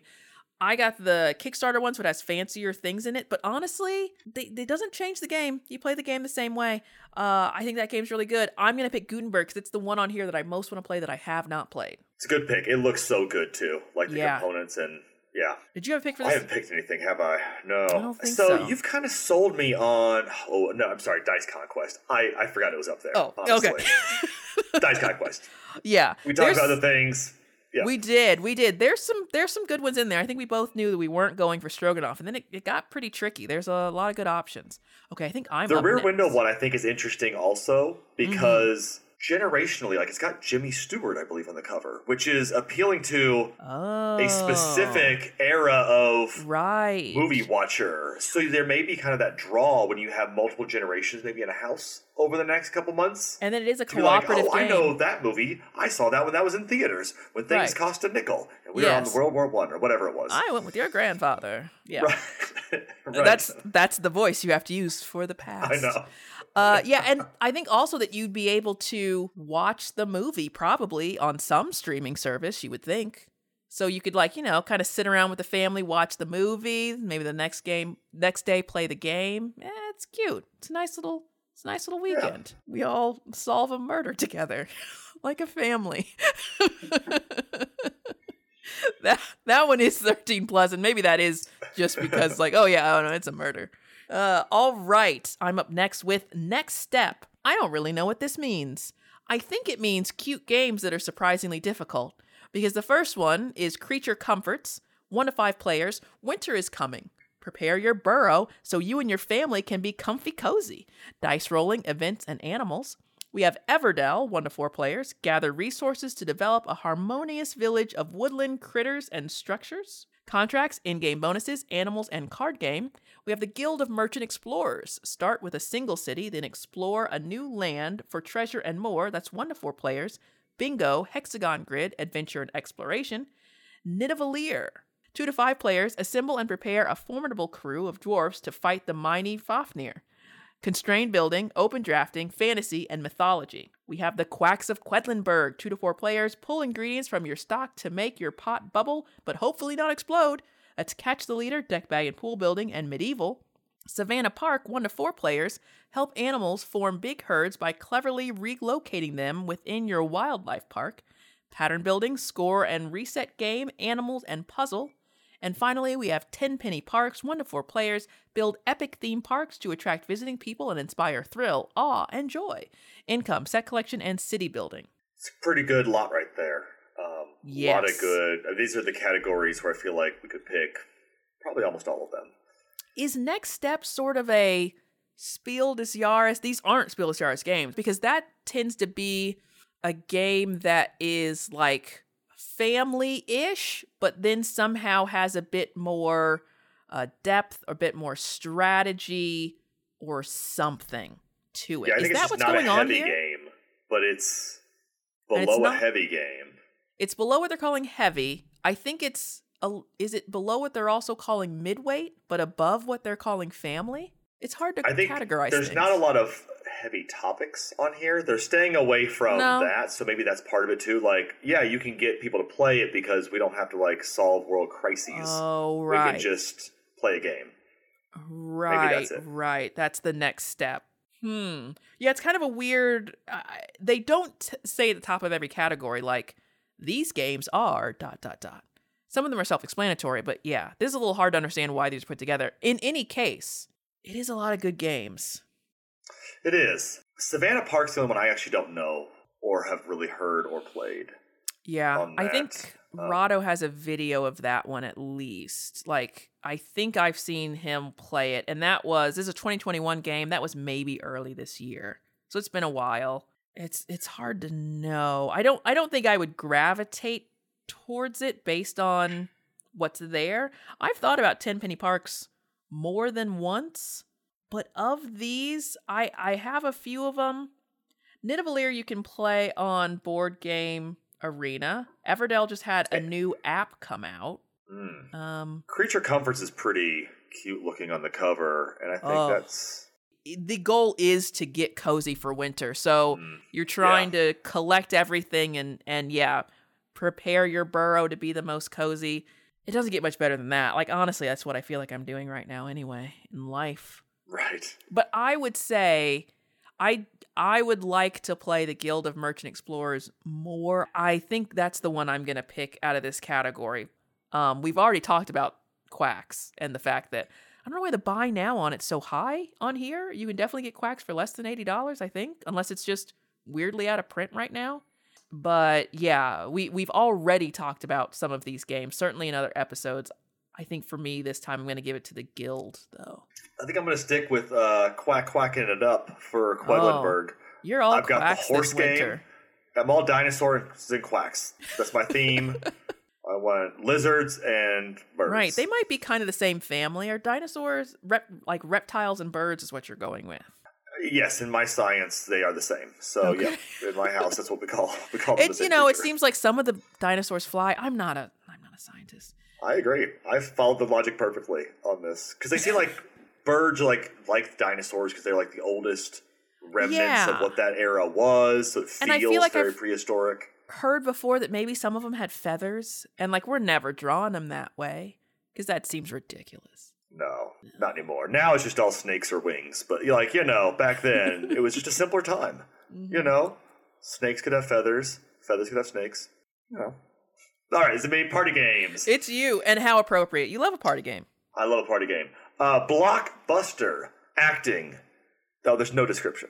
There Okay. not That's confusing. Yep. Acting, team based game, movies, TV, radio theme. I'm going to not say party game. In the party game point now. category? Yep. Yeah, sure, sure. Code names. Classic. Two to eight players, 15 minutes. Give your team clever one word clues to help them spot their agents in the field. Communication limits, memory, card game deduction. Dixit. Three to eight players, 30 minutes. Give the perfect clue so most, not all, players guess the right surreal image card. Race. Simultaneous action selection. Card game. Humor. Humor? Humor? All right. Green team wins. 3 to 12 players. Little bit larger of a player option there. 15 minute time. Get on the green team, stay on the green team, and win. Team based game? Well, just one. 3 to 7. 20 minutes. Give one word clues so someone can guess one word, but duplicate answers are discarded. Communication limits, cooperative game, party game, word game. Pinpoint. The three in one party game for clever clue givers and guessers. Now, if your 98K cousins showed back up, 2 to 99, Yeah. 30 minutes. Communication limits, cooperative game. Party game. They're all party games. I feel like more in the party game category than the other ones. The description, when given, is pretty much the rules of the game. Yep. Like you can probably go on that and figure it out. I guess Codenames there's a little more to tell you how we're gonna exactly do that. But all Who's cracking up at Dixit? Who's just all Chuckles I- McGee playing Dixit? I guess I didn't play it right, and maybe that's why I eventually got rid of it because I it was fine. the The art is very like kind of surreal. I guess I don't think surreal is even. it- It's whimsical? dreamy. It's whimsical Dreamy. and dreamy. it is dreamy and i think that's i think that kind of wore thin on me and the idea of giving the clue so that most but not all players i think i never really loved that bit because it is like if you do it for all it was too obvious. Yep. if you don't do it for enough then you didn't you know you weren't really communicating with other people. I think that's kind of a weird spot to sit in but that's a 2008 game. It has been popular for most of that time. Who am i to say? I think the blockbuster game feels a little more random in here and maybe that's just because they didn't give much of an explanation of how it actually plays Well, it's probably not trivia because they would have said trivia. So it's got to be some guess in the movie. Yeah, it says your team. acting. So I, ma- I imagine it's like charades. So I, that's that's pretty classic. That's pretty classic party. I think for this one, I mean, Codenames is an excellent game, but I'm gonna pick this green team wins. I've I've Yeah. heard about it. I have not played it. I uh, like the clarity of get on the green team, stay on the green team, and win. And that is a good play count where I don't want to. Maybe that feels even more of a party game. When it goes up to 99, it's kind of like, what is this even? This is a crowd crowd game now. Yeah, yeah, yeah. I think I'm going to give it, I think green team wins 3 to 12, clear objective. I think that's going to do it for me. Solid. I think just one is the right pick, but I'm not going to pick it because I pick it every time it shows up on a list. Yeah, that's fair. I am going to pick the blockbuster game because I think full party game.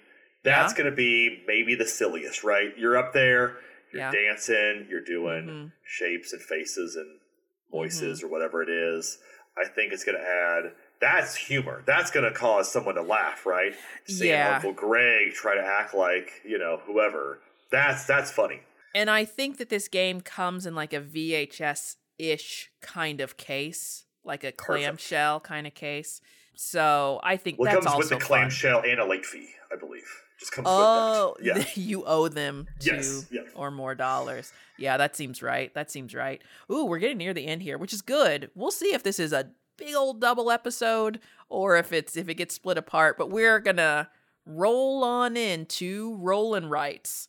Very fitting. We're also. starting with cartographers, one to a hundred players.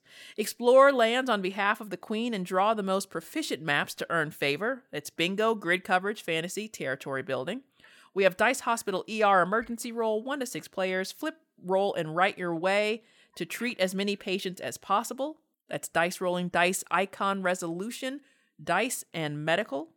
We have the Isle of Cats, explore and draw. One to six players, explore the Isle of Cats and draw what you see. That's grid coverage, line drawing, animals, and fantasy. We have Long Shot the Dice Game, one to eight players, bet, buy horses, and influence jockeys for cash in an exciting 1930s era horse race. We have betting and bluffing in this one, dice rolling, racing, and sports. Next station, London, one to four players. Draw two blinds to cross the Thames and connect London. That's connections, line drawing, city building, and trains. We have three sisters, one to four players. Manage your backyard garden of corn, beans, and pumpkins. Dice rolling, paper and pencil, dice, and farming. And finally, Welcome to the Moon, one to six players. Escape from Earth and plan the humankind journey to the moon to save humanity. It's bingo, narrative choice slash paragraph, city building, and science fiction. I don't know what narrative choice slash paragraph is. I'm kind of thinking about getting rid of all my other Welcome to games, and I'm wondering if I'm gonna try Welcome to the Moon. But I'm still on the fence on that one. Narrative choice paragraph. Yeah. So I guess maybe there's just a lot of story in it. But Okay. Three Sisters, Next Station London, Long Shot the Dice Game, Isle of Cats Explore and Draw, and Cartographers are all roll and write games that I have and very much enjoy. So this is a tough category. I'm thinking Dice Hospital doesn't stand a chance for me. Because we played. Is that an expansion? We played Dice Hospital, didn't we? It wasn't a roll and write that we played. We played something else. So I'm Oh, going to say right. yes. This must be emergency roll, like a roll and write spinoff. Gotcha. Okay. The good news is, is there's lots of great ones. So Oh, yeah. when you give this as a gift, I, I really enjoyed uh, Long Shot, the Yeah. dice game. I think that's gonna would be my pick. I think that feels very party like as well at a Mhm, potential mhm. holiday event. Betting, gambling, Yeah. rolling. There, we got this long shot the dice game. We do really like it. There's also Ready Set Bet. Who knows if it's going to show up on here, but that also feels like if everyone in the family's okay with uh, playing a bit of gambling, Mhm. that's one that you can get a lot of people around kind of shouting and excited. And I'll say about a lot of roll and write games end up being multiplayer solitaire. That's why the cartographers especially can say up to 100 players because really you pass out the sheets, you flip a card, everyone's just filling it in. Mhm. But the Long to the Dice game has a lot more interactivity because there's this common horse race that's happening that you're all able to manipulate and bet on. There's that kind of shared aspect to a roll and write game. Because also, Three Sisters, it says one to four. And I'm trying to think, I've played the solo game more. I'm trying to think, why can't you play that with more people? I do not know off the top of my head. But a lot more of these are more just you're on your sheet, you're doing your thing. It's not well, that one would be you, and then your three sisters, which would be four. The logic's sound. Sure, sure, sure, sure. That does add up. That adds up. Uh, they're all they're all good games, but yeah, I you've given it to Long Shot. I think that I would give it to Next Station London's okay. That is also Next Station London is on Board Game Arena as well. Another one that you can try on there. Welcome to the Moon is not, but the other welcome twos are.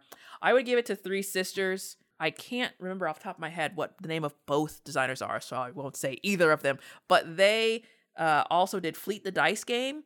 They, I think, did Motor City, another game that's coming out soon ish, maybe. I've played Fleet and Three Sisters, and there's kind of a shared theme wise. They're not at all related, but just the designers going from one to the next. There's some shared DNA there, and uh, I I enjoy their their sense of combo in a in a solo kind of roll and write game. Speaking of solo games, Speaking of go. solo games, we've got Isla and Something Shiny. Isla goes a lone adventure in a mystical world, choosing different paths. That's what it says. One to one players. I'm going to stop saying that too. Um, 30 to 45 minutes. Narrative choice paragraph is showing up again. This must be maybe a new mechanic they've added in here that we don't know how it's being applied. This is scenario mission campaign game, adventure, and animals will be showing up apparently. Final Girl, I think we talked about this on another episode a little bit. Um, this is a one player game, 20 to 60 minutes. You alone must survive and defeat the horror movie killer. Dice rolling, hand management, card game, horror. Mazescape Ariadne. This is a one player game. Playtime 5 to 90 minutes. Maze Mazescape, the solitaire game with labyrinths that defy logic. Multiple maps. This is a solo solitaire game. Maze. Set a watch. Now this one's 1 to 4 players. 45 to 80 minutes. Fight to keep your party alive as darkness brings death and destruction. Cooperative game. Dice rolling. Adventure. Card game. Sleeping Gods. 1 to 4 players. 60 to 120 minutes. Voyages of the steamship Manticore and her crew on the wandering sea. Action points, cooperative game, adventure, exploration. Under falling skies. One player, 20 to 40 minutes. You alone command the forces of a city holding off invading aliens. Dice rolling, modular board, dice, science fiction, dice. so that's a pretty, it's a pretty solid mix. Uh, the I- Isla looks to be like an eight plus, so that's a younger target Yes. audience solo game. And it might be kind of nice as a storybook solo game if they, they have this narrative choice paragraph. so that you're kind of reading the story, making decisions, and then still kind of playing a game instead of just buying a static book off the shelf and reading that. That's kind of interesting. Yeah, that is really interesting. The Mazescape, I thought, the defying of logic. I wasn't Yeah. sure how the mazes do such things. I don't either, and I think there are I don't know how many Mazescape games, but definitely more than one. It is very affordable. It's only ten dollars. The five to ninety minutes. I don't know. It says multiple maps. I don't know if that means that I don't know how many multiple is. I don't know if playing one map is five minutes and playing all of them is ninety minutes. Not sure Oh. exactly. It says "Mate, Are you just solving a maze? But you know, for ten dollars, you could give it a try find out. Sleeping Gods you've played before. I didn't care for it. Right. And I recently, I'm trying to remember who gave this same opinion. I think it might have been Amy and Maggie on Think Your Themer on YouTube. I think that one of them said that there's not really a way to clue you in on going back to the main storyline. And even though they really like it, you can f- kind of unintentionally get lost on side missions when that's not even what you wanted to do. It's one thing if you want to do the oh. side missions. It's another thing if you kind of just are sort of circling through them without really knowing why or where to go to get back. And I think that is very well stated of what I didn't like about this. I didn't play it enough to kind of understand that's what was happening, but I felt like we were just getting keywords. I think that that is a slightly unusual experience for the game. A lot of people report not having that experience, really enjoying it, really diving into the story. It has a it's art by Ryan Laukat who has this very distinct storybook kind of world mm-hmm. that the the art will kind of pull you into that setting. There are some pretty nice versions of the game where like, you know, kind of slightly nicer bits inside. But all of that, I'm picking Under Falling Skies. I, it's the best solo game listed here. There's been other solo games on this list um, that we've talked about. Final Girl's just a little too much horror for me, even though I've heard good things. I'm picking Under Falling Skies. It's great. I haven't even played it as much as I want to. There's a campaign in there, but also you can just play a game of it. And uh, I think it's great. I've played it cooperatively, where it's not too much to keep track of, but it's enough where you can sit with another player and be talking about the decisions and how should you do this or that, where you kind of feel like you're in the control room under these falling skies, like the cover kind of shows, and you're all there trying to figure out how to take on this threat. It works very well as a cooperative game. So it is something that sets up a bit long on your table. You could have everybody kind of sitting around and sort of watching, sort of giving opinions and things like that. I absolutely pick Under Falling Skies. It's a it's a it's a really good game. And I trust your opinion. You are the solo game expert of the people that I know, also. I've got a shelf here staring at me that's got a lot of solo games on it, so it's hard to hard to refute that. Now, I think I, for the solo game section, I'm gonna pick. I'm gonna pick that island as something shiny because I think that's pretty cool as in an increasingly digital world. Oh yeah. and maybe that's a really cool thing as an alternative to an iPad to a, something else like that. They can Mhm. sit there. I don't know how involved this game is. Right. Sit and play a game.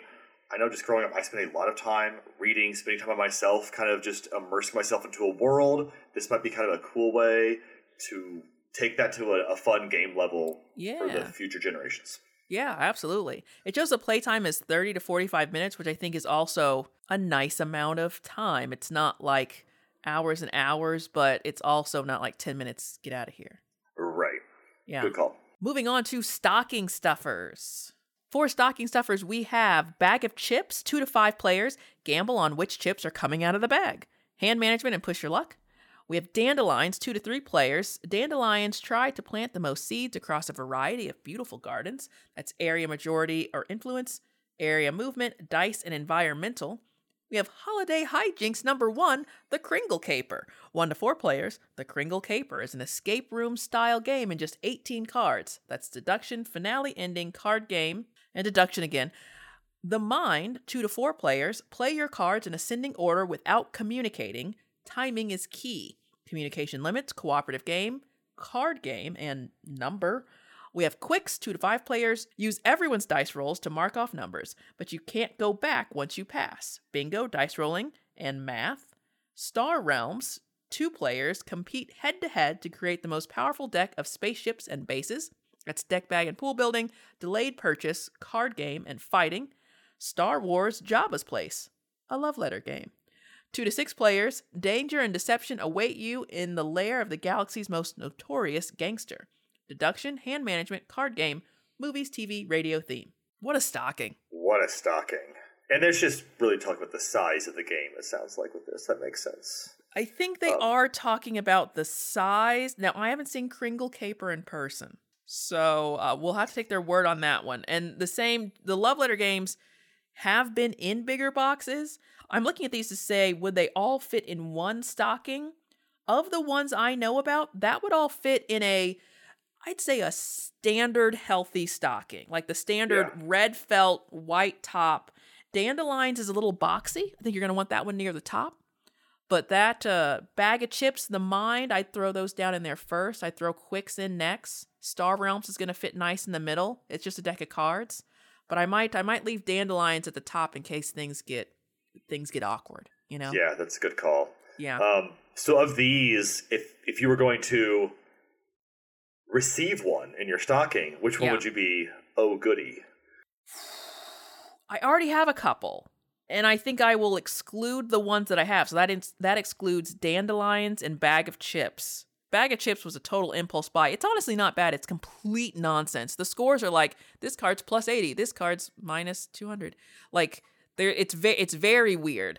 Um, I appreciate the communication limits in the mind, but I also maybe kind of don't like how simple it gets. If you turn on a metronome, I think you've won the mind, and maybe that's not good enough. So I'm gonna go with I don't hate Love Letter like you do, but I'm gonna go Qwixx because I think legitimately that's the one that I would have the most fun with. That's one that we started playing a fair amount on Tabletop Simulator during the depths of the pandemic. That was one of the kind of smaller games we would play pretty often.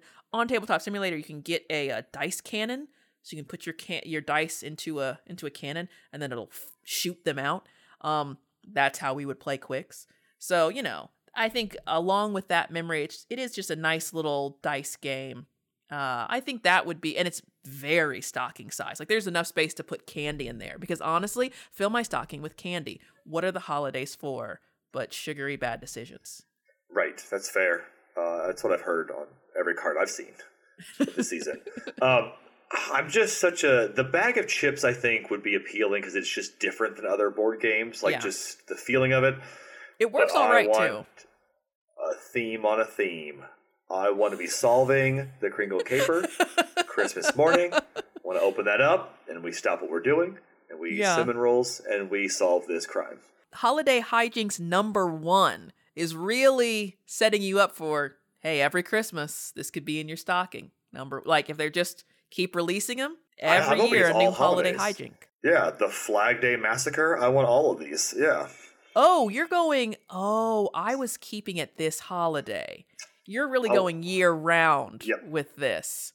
Okay. I think there is something uh there's something pretty cute. It says a playtime of an hour, which is I don't want to say long, but I mean it's more than I expected for the Kringle Caper. I think getting that uh, in a stocking and then that's just a little activity you're doing while you wait for breakfast or maybe right after breakfast, etc. Like that's kind of nice the day of for a, what's going to be a one-time use of uh escape room style game. Agreed. And it's at a price point. I mean, it shows $10 on Oh, there. yeah. So perfect. And these these are all showing, let's see, 15 and under.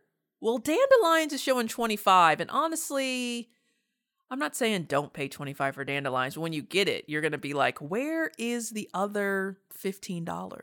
yeah. Um, it has some very nice little dice in it, but like that that does feel a little high for that one. Moving on to thematic games, take it away. Thematic games. Games with a theme, I hope. Destinies. One to three players, 90 Okay. to 150 minutes. Characters are going to be exploring a medieval fantasy land as they race to fulfill their destiny. We'll have dice rolling, map, addition, adventure, exploration. Then we're going to move on to the Lord of the Rings Journeys in Middle Earth. One to five players, 60 to 120 minutes. Heroes explore Middle Earth, working together to combat evil in an epic campaign. Campaign battle card driven, cooperative game, adventure, fantasy. Mansions of Madness, second edition. One to five players. Two to three hours, unravel mysteries in Arkham with your investigative team in this app guided game. Area movement, cooperative game, adventure, exploration. My father's work. Two to four players. 180 minutes. Continue the work of a mad scientist over the course of three generations. Events, hand management, horror. Nemesis. One to five players. 90 to 180 minutes. Survive an alien infested spaceship, but beware of other players and their agendas. Maybe also the aliens. We'll come back to that. Okay.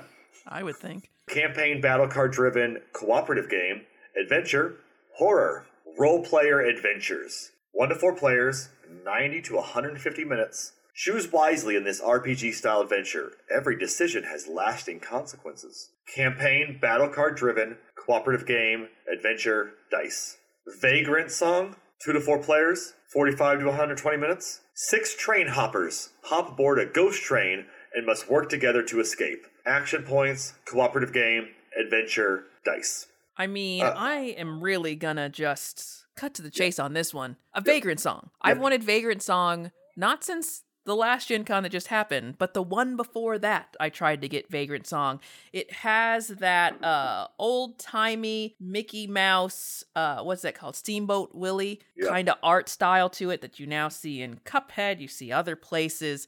I'm not even like that into specifically that, but I like the cooperative story that's happening here. There's a very like dark undercurrent to all of it in this ghost train because you're like you're not like healing these people's souls, but I don't know that it's far from that. It is surprisingly one of the more affordable games on here based on the buy now prices that have been provided. Now, I think the Lord of the Rings Journeys in Middle Earth, I think Aaron might like that. He's a big Lord of the Rings fan. He just watched all the Rings of Power. But uh I guess Destinies is only $41. But yeah, I I'd go Vagrant Song for sure. Yeah, and that's a good pick because it, also seems to deviate from kind of just fantasy, fantasy, fantasy. Yeah.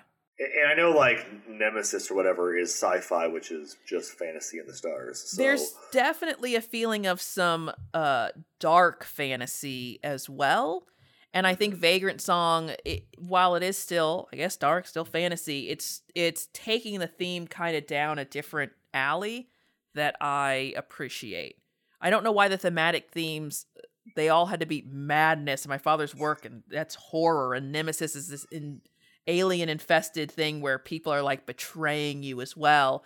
I don't know why there can't be any deeply thematic, but like really great, happy, light things. And I don't know if that's just the way they've picked them, that there are thematic games we've even talked about that have that lighter theme. But right. I think that's a little weird. Like the covers have a similar color profile to all of them. Yeah, lots of gray skies. Uh, The sun Yeah. is always covered up in all of these covers. Mm-hmm, mm-hmm, mm-hmm. And that's true in Vagrant Song too, but I think it gets stylized to the point where I just appreciate it a little more. And that's already been one kind of on the list for a while. Well, I think for Vagrant Song 2, it's by incident, right? They're just hopping aboard trains, and it happened to be a ghost train. Is that right? I'm going to say yes. I don't think that they were seeking out a ghost train. Uh, but I, I don't I don't know. You know, sometimes if when there's a story, it's sort of like, but they're dead too. Like I, I haven't played it. I don't know if that's that's going to be the spoiler twist ending. But I, I I don't know how much they are are not connected to that train. Like, was their fate already intertwined? Oh, gotcha. That's fine. But it just seems a little Yeah. more like, hey, uh oh, got ghosts to deal with. Yeah, yeah, yeah, yeah. I will say that sometimes a thematic game, when it is an IP game like Lord of the Rings, you're kind of helped by the fact that you have a lot of that theme already.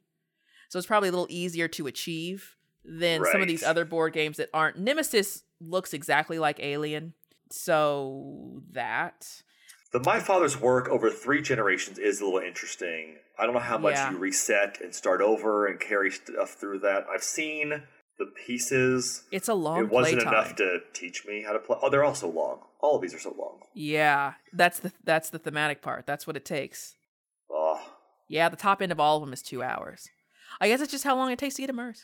And finishing up with two player games Disney Sorcerers Arena Epic Alliances core set. That's two to four players. You summon Disney and Pixar characters to fight in the ultimate battle. Area movement, card play, conflict resolution, collectible components, and fighting. We have It's a Wonderful Kingdom, one to two players. Build up your kingdom by getting your hands on the best cards. It's betting and bluffing. I cut, you choose. Card game and fantasy. The mirroring of Mary King, a mortal woman and her ancestor's ghost fight for control of the woman's living body advantage token, card play, conflict resolution, card game and puzzle. Quarto, two players, you choose the piece your opponent plays next. Four in a row of the same attribute wins. I cut you choose, pattern building, abstract strategy, and children's game, it says. Targi, two players, a contest between two nomadic tribes along desert trade routes. In game bonuses, modular board, Arabian, and card game. Tea for Two is a two player game. Recruit characters from Alice's Wonderland to duel over tarts and tea. Deck bag and pool building, take that, card game and fantasy. Last of all, we have Wolf Walkers My Story. It's two players, become a storyteller in the Wolf Walkers universe and craft your own story. Once per game abilities, open drafting, card game, and fantasy. Um, I'm glad to see Alice in Wonderland showing up again, proving our point from earlier. Yes. And that one's from 2020. So it's just a, a few years here. Alice in Wonderland popping up in different places. I'm not familiar with Wolf Walkers at all. So they If say it's- it's in that universe. Storytelling games, I don't always typically love in the same way I do other things. Yeah, I, I don't have too much for that one. Now, Targi is on my short list. That one is available to play on Board Game Arena. I've never played it. I recently redid my list on there to have a big list of things I want to play and then 10 games that I'm like going to try to play next. Uh, Okay. To kind of narrow things down, give a little focus, and give a list of things to learn. And Targi is on that list. So I think that's sort of the one that I'm maybe gonna pick. Quarto, eight. I, I it's t- perfectly fine. I didn't know. I didn't know of it being a children's game. I feel like it's maybe I feel judged. I feel like it's hard, but I guess it's straightforward in what you're trying to do. Yeah, probably by rules it is. Yeah. And maybe by strategy, it's kind of one Yeah. of those where And maybe it's Yeah, just a shorter children's game. Like when you play it as a kid, maybe it's just shorter because someone's more likely to have an unavoidable win than if you Mm. play it play it otherwise. But yeah, and that game's from 1991. I yeah. that's getting to be possibly the oldest one on the list. I don't know that we've had one from before from before that. No. Um, I'm picking, I think, Disney Sorcerer's Arena. Honestly, it's not a bad it's not a bad choice. It's I not a bad choice. My understanding is they're going to keep expanding that universe as Yeah. well with Oh. more decks. they sure every deck. will. Yeah. And with Disney owning So, so, many. many. franchises now, That's true. part of it too, is that you get Star Wars. You get some of those right. things You get Marvel, there. right? That's a Yeah. lot. That's all a in lot. there. And I, I mean, Disney and Pixar. I wasn't even thinking of that. I have seen it. It looks. It is not the same as. Uh, what am I thinking? Unmatched. But it's not wholly different from that, where you kind of have some characters, there's a board, there's some movement. It looks like the board is a little more straightforward than what you see in Unmatched. But I think that gives you, and you use three characters, I think, instead of 2 at a Mhm. time. I don't know if it's like a pick whichever characters you want kind of thing, or if you have to sort of have certain sets. But as you, as they keep growing, and then as you can keep mixing anything out, then you can have all these different teams. We do have uh, Wonderful Kingdom, and that Mhm. one we haven't played it too much. That one seems good, but yeah, I think overall, I can't say that I felt like that was a super strong two player game category for me personally. Um, in this overall No, I want holiday Duel overview. in there. I mean, I think that is a great gift. Yeah. if you're gonna go all the way back to 1991 you know i i think that it's hard and maybe there's who knows? Maybe that was in there last year. We'd have to go back and listen to see what were the categories even if they were the same. And Oh, were they you know are they trying to not just put the same games in there year after year? I could see that being maybe sort of disingenuous Right. overall um to just be like yeah still buy this game every year. Just just buy it already. So that is the complete board game geek 2022 holiday gift guide. Again, we'll have the link in the episode description if you want to browse through those. And you can click on the titles on that list as well and see a little bit more about the games. A lot of times you can see pictures of the games that are also listed there on Board Game Geek. And the way this list works, it's a little tricky to realize that's what's happening, but you can log in and then say, oh, this is a must have, this is a maybe, and make a list from this that you could then share with your family, friends, other people who've agreed to buy you things. I guess Secret Santa maybe at, at, at work or through some other grouping that you know of. Most of these are a bit expensive for the Secret Santa list that I typically see, but we got that stocking stuffers area. So to finish out here, is there a game on the shelf, Adam? And I'm going to ask myself the same question that I'm excited to break out this holiday season. It could be one we've already talked about, but it, it wouldn't have to be. Wouldn't have to be. I I really like games where so the holidays are coming up. You get mm. typically maybe a different mix of people than normal. Maybe mm-hmm. not, but I think we're kind of talking in that world. Yeah, so yeah. I, I do want to remind everybody: every game is different as soon as you add any new person into it. Yeah, as well. So every game kind of becomes more valuable during this time of year mm-hmm. because you're getting a different play experience. I think party games lend themselves even more so to that, just because you don't have some of those complex strategic elements. I think that um, the Clover game. Which one's that? So Clover. It's not on my shelf. It's on your shelf. I'm taking it off of your is. shelf for this yeah. season. I think that one would be a blast to play with new friends and family you have not played that with. Right, right. And it's just word association. And you do sort of get this interesting peek into someone else's head. And you play it with, it's cooperative mm-hmm. in a kind of a weird, everybody takes a turn sort of way. So then you are all kind of sitting together and thinking like, well, I mean, I don't know what what was she thinking with this? Or these words go together? How would she put why would this match with that? So you kind of end up having this discussion about how this other person has interpreted the clover. Cuz you have these four different cards and you write one word that associates two words on two different cards. But each one of those cards has four words on it. So as soon as you take it off the clover, and the little setting that's there and you add in one bonus card, you're trying to figure out what is the way that this word puzzle all goes back together that makes sense. And what's tricky about that is it doesn't always make sense because sometimes they wrote a word and no one knows what they're talking about. With our game group, I feel like we play a lot of games together. We also mm-hmm. all know each other pretty well, yeah. I'd say, at this point. And I feel like we were having those discussions of, no, no, no, that's not what that is. And no, I thought there's that no way he showed to me the depth of that game. Yeah, yeah. As I wonder how that ends up being when you're with more varied people. In a sense, does it get like does it get easier or harder? Because I think what can be hard if you're all kind of similar is now you're finding out like the exact little edge where you're different. But if you're True. all pretty different to begin with, it's like, oh, this is obviously what they said about these two words because like they are more distinct. Each person in the group is like more distinct. Where close friends, you get a little bit of group think. Mm-hmm. And then it it kind of shifts as to like, oh, we know it's these two, and then it's like I have no idea here because we're really we're trying to now access outside of our group think. Yeah, that's yeah. a good one. That's a fun one. I think the one that I want to get off the shelf this holiday, actually, it's one that I got for you. We played, and then I was like, well, I guess I'm going to buy this for my own house. And that's Flip Ships. Oh, good, I think that's pick. also one where dexterity games are not often cooperative. A lot of times you are like trying to not knock the thing over, do the thing the best. And that kind of challenge can be, I guess, ableist ultimately, and also kind of like hard to then surmount. Uh, it's a very much more, very intense competition, um, very much like sport.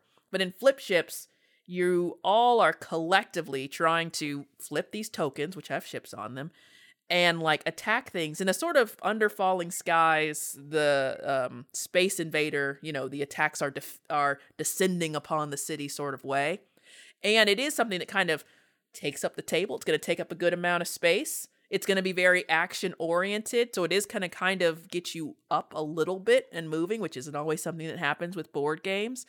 Um, So yeah, that's one that I think uh non-gamers that may be visiting won't feel like it's as much of a board game. And I definitely have a presence about board games in my house that my that's definitely I don't know. It's probably intimidating if you think you might want to play a board game, but then you also see that that's what I have instead of bookshelves. Like where other people have bookshelves or pretty much have board games.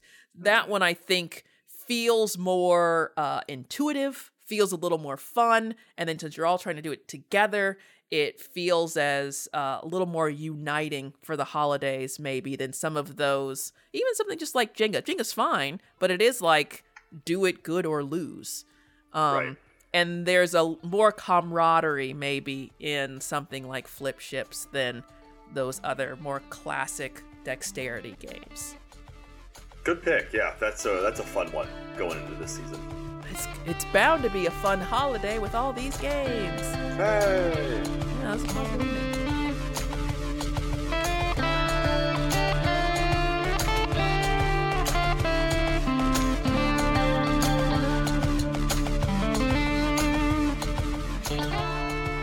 Thank you so much for listening to episode 80. Be sure to subscribe to know when new episodes drop. You can follow us on Instagram, Twitter, and Twitch at Variant Hex. We have a website and a blog at varianthex.com, and you can email us at podcast at varianthex.com. As mentioned in the intro, if you log into Board Game Geek and view the holiday guide, you'll see ranking buttons for every game. The options are must have, interested, undecided, and not interested.